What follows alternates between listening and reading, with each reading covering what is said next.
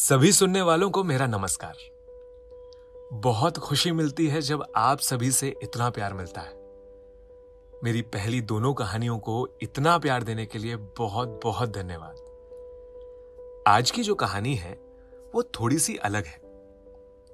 कहानी का नाम है, घर चले गंगा जी। और इस कहानी के लेखक हैं प्रियदर्शन। तो चलिए, प्रस्तुत है। गंगा जी हमारे पास रोज आते हैं, लेकिन फिर भी दिखाई नहीं देते। ये उनकी खूबी नहीं है, ये हमारी कमज़ोरी है। हम बहुत सारी चीज़ें देखते हैं, दुनिया भर की खबर जुटाते हैं, लेकिन मेज और कंप्यूटर के पार आते जाते, चाय पिलाते गंगा जी हमें नज़र नहीं आते। और यह सिलसिला छह साल से जारी है।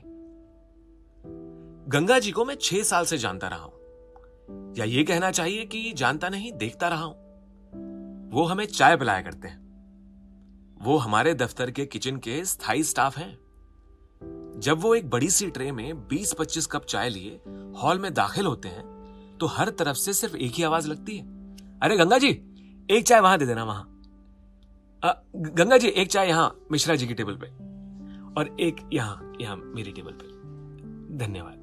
लेकिन उस दिन चाय बांटते बांटते गंगा जी ठहर गए।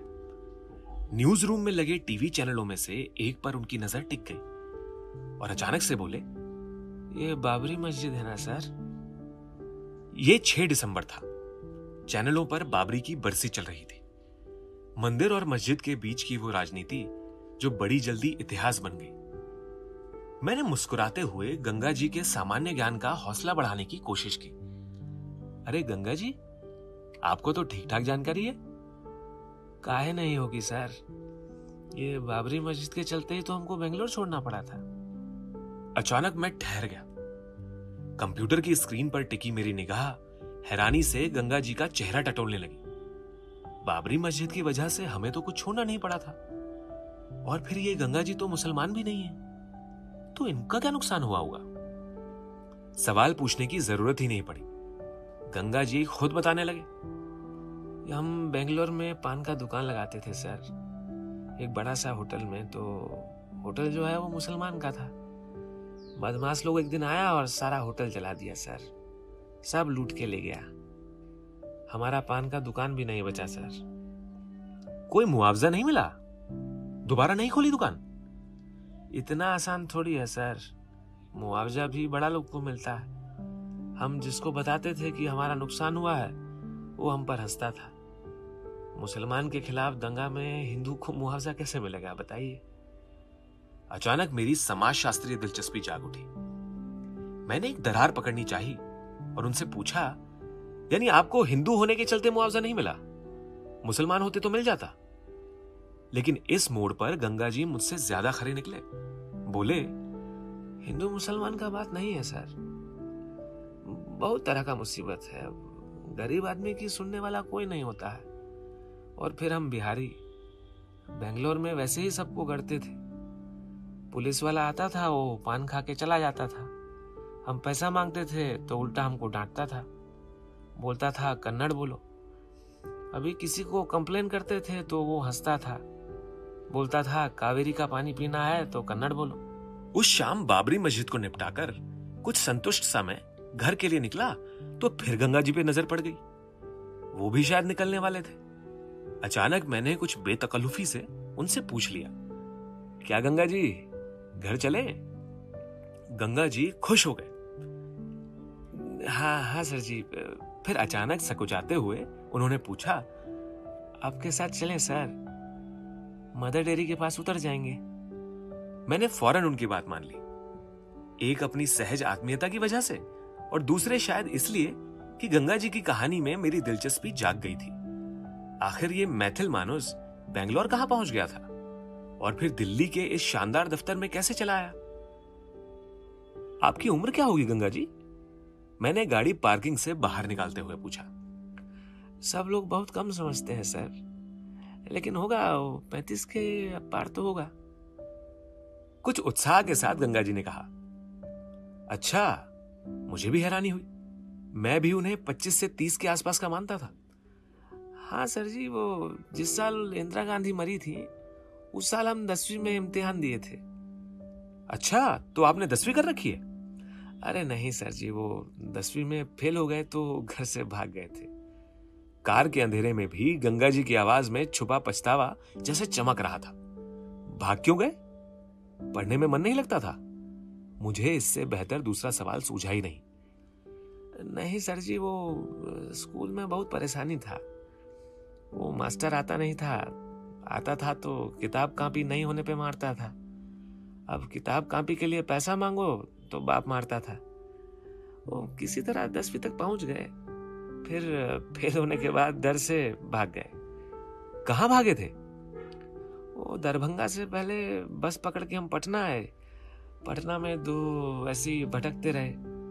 फिर रांची में एक हमारे चाचा थे तो उनके पास चले गए। चाचा जी ने समझाकर भेजा नहीं? नहीं, वो चाचा जी के साथ ही काम करने लगे थे। वैशाली कापी बेचते थे। रांची वुमेन्स कॉलेज है ना उसके उसके सामने। अच्छा भी लगता था। फिर? वो हमारा किस्मत खराब है, सर। एक दिन पुलिस पकड़ कर ले गई। क्यों? गंगा जी चुप हो गए। फीकी सी हँसी के साथ फिर बातचीत का छूटा हुआ सिरा उन्होंने पकड़ा। एक दिन खूब पानी बरस रहा था, सर। वो लड़की लोग कॉलेज से निकला तो भीगने से बचने के लिए हमारा गुमटी के नीचे आकर खड़ा हो गया। फिर वहाँ कुछ लोग और भी थे तो कुछ उनमें से कुछ लड़का लोग बदमाशी करना शुरू कर दिया। तो हमारा नाम भी लग गया। वो पुलिस वाले सबके सामने झापड़ मार दिए, जबकि हमारा कोई गलती भी नहीं था। अच्छा अब मुझे सहानुभूति होने लगी थी।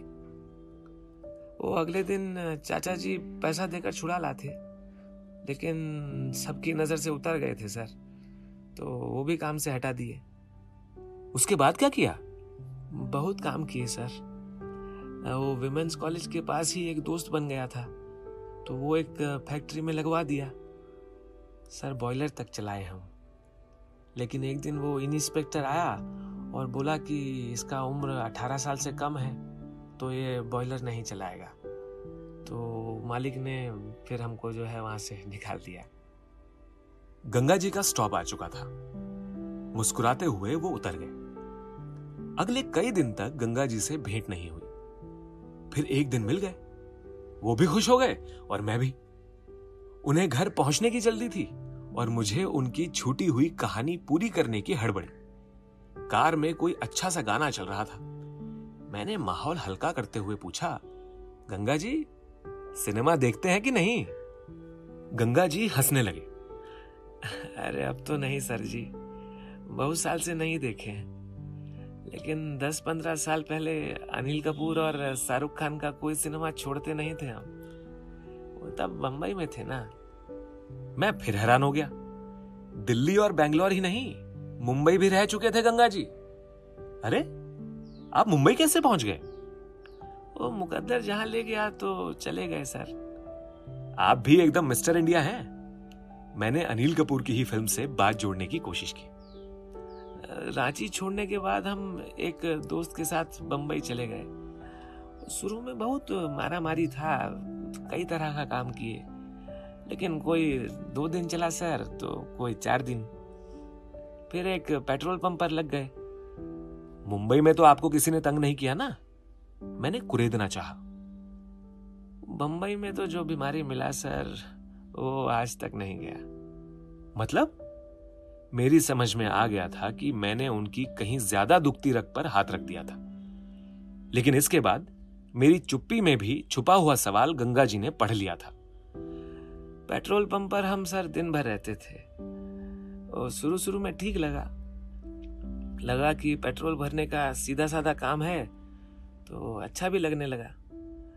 उसी समय सर ये इतवार को नाइट शो देखने का आदत पड़ गया था। तो बेंगलोर और दिल्ली तक सिनेमा देखते रहे। फिर मुंबई क्यों छोड़ दी? सर देखिए, जो दिक्कत होता है ना, वो धीरे धीरे ही समझ में आता है। अठारह घंटे पेट्रोल भरते थे, पेट्रोल का गंध अच्छा नहीं लगता था, खूब खांसी आता था। फिर एक दिन बहुत बीमार पड़ गए। एक बार तो लगा सर कि सांस ही नहीं ले पाएँगे। तो डॉक्टर ने चेक किया तो बोला, पेट्रोल से एलर्जी है, ये काम मत करो। तो छोड़ दिया आपने? इतना आसान थोड़ी था, सर। पेट्रोल पंप का मालिक समझाता रहा कि मुँह नाक पर पट्टी बांधकर अपना भरते रहो पेट्रोल। तो जब हम ज़बरदस्ती छोड़ दिए तो सर हमारा महीने भर का पैसा भी नहीं दिया। वो तभी से सर ये बीमारी लग गया। एक बार खांसना शुरू करते हैं तो लगता है जैसे जान ही नहीं बचेगा। फिर वहाँ से कैसे निकले? सर वहाँ एक दोस्त मिल गया था तो जो हमको बेंगलोर भेज दिया। उसका दूर का चाचा एक कॉन्ट्रैक्टर का मैनेजर था तो होटल बनवाने में लगा हुआ था। वहीं हम अपना पान का गुमटी खोल कर बैठ गए। और जब होटल बना तो हमको पान दुकान खोलने का मौका मिल गया। ये बात कब की थी? ये बात है सर, उन्नीस सौ इक्यानवे का। जब राजीव गांधी मरा था तो साल भर ठीक से कटा, फिर वही बाबरी का झगड़ा में सारा दुकान चला गया। लगा कि सब देख लिए, दिल्ली चलते हैं। यहाँ दरभंगा से बहुत लोग मजदूरी करने आ गया था। तो हम बोले, हम भी कर लेते हैं। इस कंपनी में कैसे आ गए? बस सर, किस्मत अच्छी थी। तो एक फर्नीचर वाले के साथ काम करते थे। उसका कुर्सी टेबल चढ़ाने उतारने का काम था। तो एक बार यहाँ भी आए। तो बहुत भारी टेबल था। तो एक दिन उठा रहे थे तो सांस उखड़ गया। खांसते खांसते सर हालत खराब हो गया हमारा। और उस समय ये ऑफ़िस जो है बहुत बहुत छोटा था। तो सब लोग जमा हो गया, मालकिन भी। तो बाद में जब पता चला कि हमको सांस का बीमारी है तो बोली कि इसको यहाँ जो है किचन में ही रख लो। तो तब से हम यहाँ हैं सर। चौदह साल हो गया सर। अब तो लाइफ सेट हो गई ना? हाँ सर, अब तो बहुत आराम है। अब तो आठ हज़ार मिलता है, सर। एकदम सरकारी नौकरी हाँ? हाँ सर जी, बस हमको तो कोई नौकरी मिलना था नहीं तो हम छोटी जाति के हैं ना। हर जगह सर ब्राह्मण राजपूत लोग बैठा है। बोलता था, अब तो मंडल कमीशन लागू है, ले लो सरकार से नौकरी। और सरकार के पास नौकरी है तो पता नहीं किसके लिए है। वैसे एक बात कहें, सर जब ये कंपनी छोटा था तो बहुत अच्छा था। एक एक आदमी का ख्याल रखता था, सर। लेकिन जैसे जैसे बड़ा होता गया तो सबका सुर बदल गया। पुराना लोग तो सर, फिर भी इज़्ज़त करता है। जो नया लोग आया है ना, सर, बहुत बदतमीजी से बात करता है। अच्छा मुझे याद आया, अक्सर दफ्तर में शिकायत होती थी कि किचन वालों से चाय लाने को कहो तो वक्त पर कभी नहीं लाते। मेरे कुछ कहे बिना गंगा जी समझ गए। उन्हें पता था कि मैं किस तरफ़ हूँ। उन्होंने बिना पूछे कैफियत दे डाली। देखिए सर पहले क्या है, पहले डेढ़ सौ लोग था। तो हम तीन लोग मिलके सबका ज़रूरत पूरा कर देते थे। अब क्या है सर, अभी हो गया है हज़ार लोग। और हम लोग हैं बस छः तो सर दौड़ते दौड़ते हालत खराब हो जाता है। और फिर ये जो कॉन्ट्रैक्टर है, ये बार बार पूछता है कि इतना चाय किसको पिला देता है रे? जब चाय और काफ़ी का मशीन लगा है तो तुम लोग सबको का का चाय पिलाते हो? तो सब बहुत खराब लगता है। उनकी बात मेरी समझ में आ रही थी, लेकिन गंगा जी का असली सवाल बचा हुआ था। सर जी, अब तो सुन रहे हैं कि छटनी भी होगा। नौकरी बचेगा ना, सर? कि नहीं बचेगा? अरे नहीं नहीं, गंगा जी, आप तो इतने पुराने आदमी हैं। आपको कौन छुएगा? मैंने तुरंत कहा। हालाँकि अपनी बात के प्रति मैं खुद आश्वस्त नहीं था।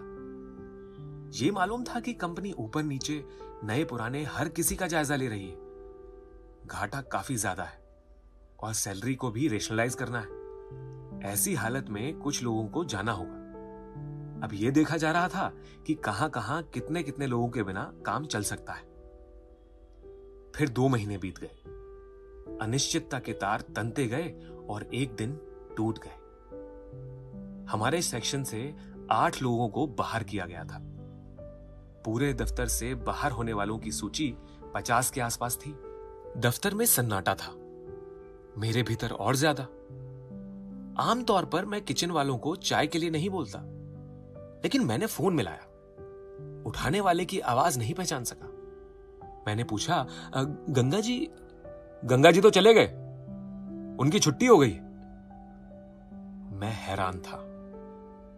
गंगा जी को आठ हज़ार मिलते थे। उदारीकरण ने दिए थे। लेकिन उदारीकरण को उनकी हैसियत मालूम थी। जब तक चाय पिलाने का काम चलता रहा गंगा जी चलते रहे। जब मशीनें लग गईं, गंगा जी को बाहर कर दिया गया। मेरी कहानी अधूरी छूट गई। रात दस बजे मैं दफ्तर से निकला। पार्किंग में आने से पहले मेरी नज़र कोने की तरफ़ चली गई, जहाँ खड़े होकर गंगा जी मेरा इंतज़ार किया करते थे और संकोच से पूछा करते थे, आपके साथ चलें, सर? आज वो जगह खाली थी। मैं अकेले निकल गया। सड़क के आखिरी सिरे पर एक पेट्रोल पंप था। मैंने हमेशा की तरह कार पेट्रोल पंप के आगे लगा दी। और अचानक से मैंने देखा कि एक आदमी मुँह पर पट्टी बाँध के पेट्रोल भर रहा है। ये वही आदमी है जो दरभंगा में दसवीं में फेल हो गया था, रांची में पुलिस के हाथों पिटा था, मुंबई में पेट्रोल से खांसता परेशान रहा, उसने बेंगलुरु में अपनी पान की दुकान चलती देखी थी। और फिर आखिरी में दिल्ली में चौदह पंद्रह साल की नौकरी के बाद एक रात निकाल दिया गया था। वो आदमी मुझे सलाम कर रहा था। सर जी देखिएगा अगर कुछ हो सके तो। अभी तो यहाँ लग गए हैं। गंगा जी से आँख मिलाते मुझे मुश्किल हो रही थी। सांस लेना भारी हो गया था। ऐसा लग रहा था जैसे उनकी बीमारी मेरे भीतर आ गई है। गंगा जी की कहानी अब मैं यहीं छोड़ रहा हूँ। इस उम्मीद में कि कभी इस कहानी में कुछ अच्छे मोड़ आएँगे। आशा करता हूँ कि आप सभी को यह कहानी पसंद आई होगी। आप चाहें तो इसे अपने दोस्तों के साथ शेयर कर सकते हैं और हमारे Instagram page Kahani by Tyagi को फॉलो कर सकते हैं। अगले हफ़्ते फिर आऊँगा एक नई कहानी के साथ। तब तक आप सभी लोग अपना ध्यान रखें स्टे होम स्टे सेफ़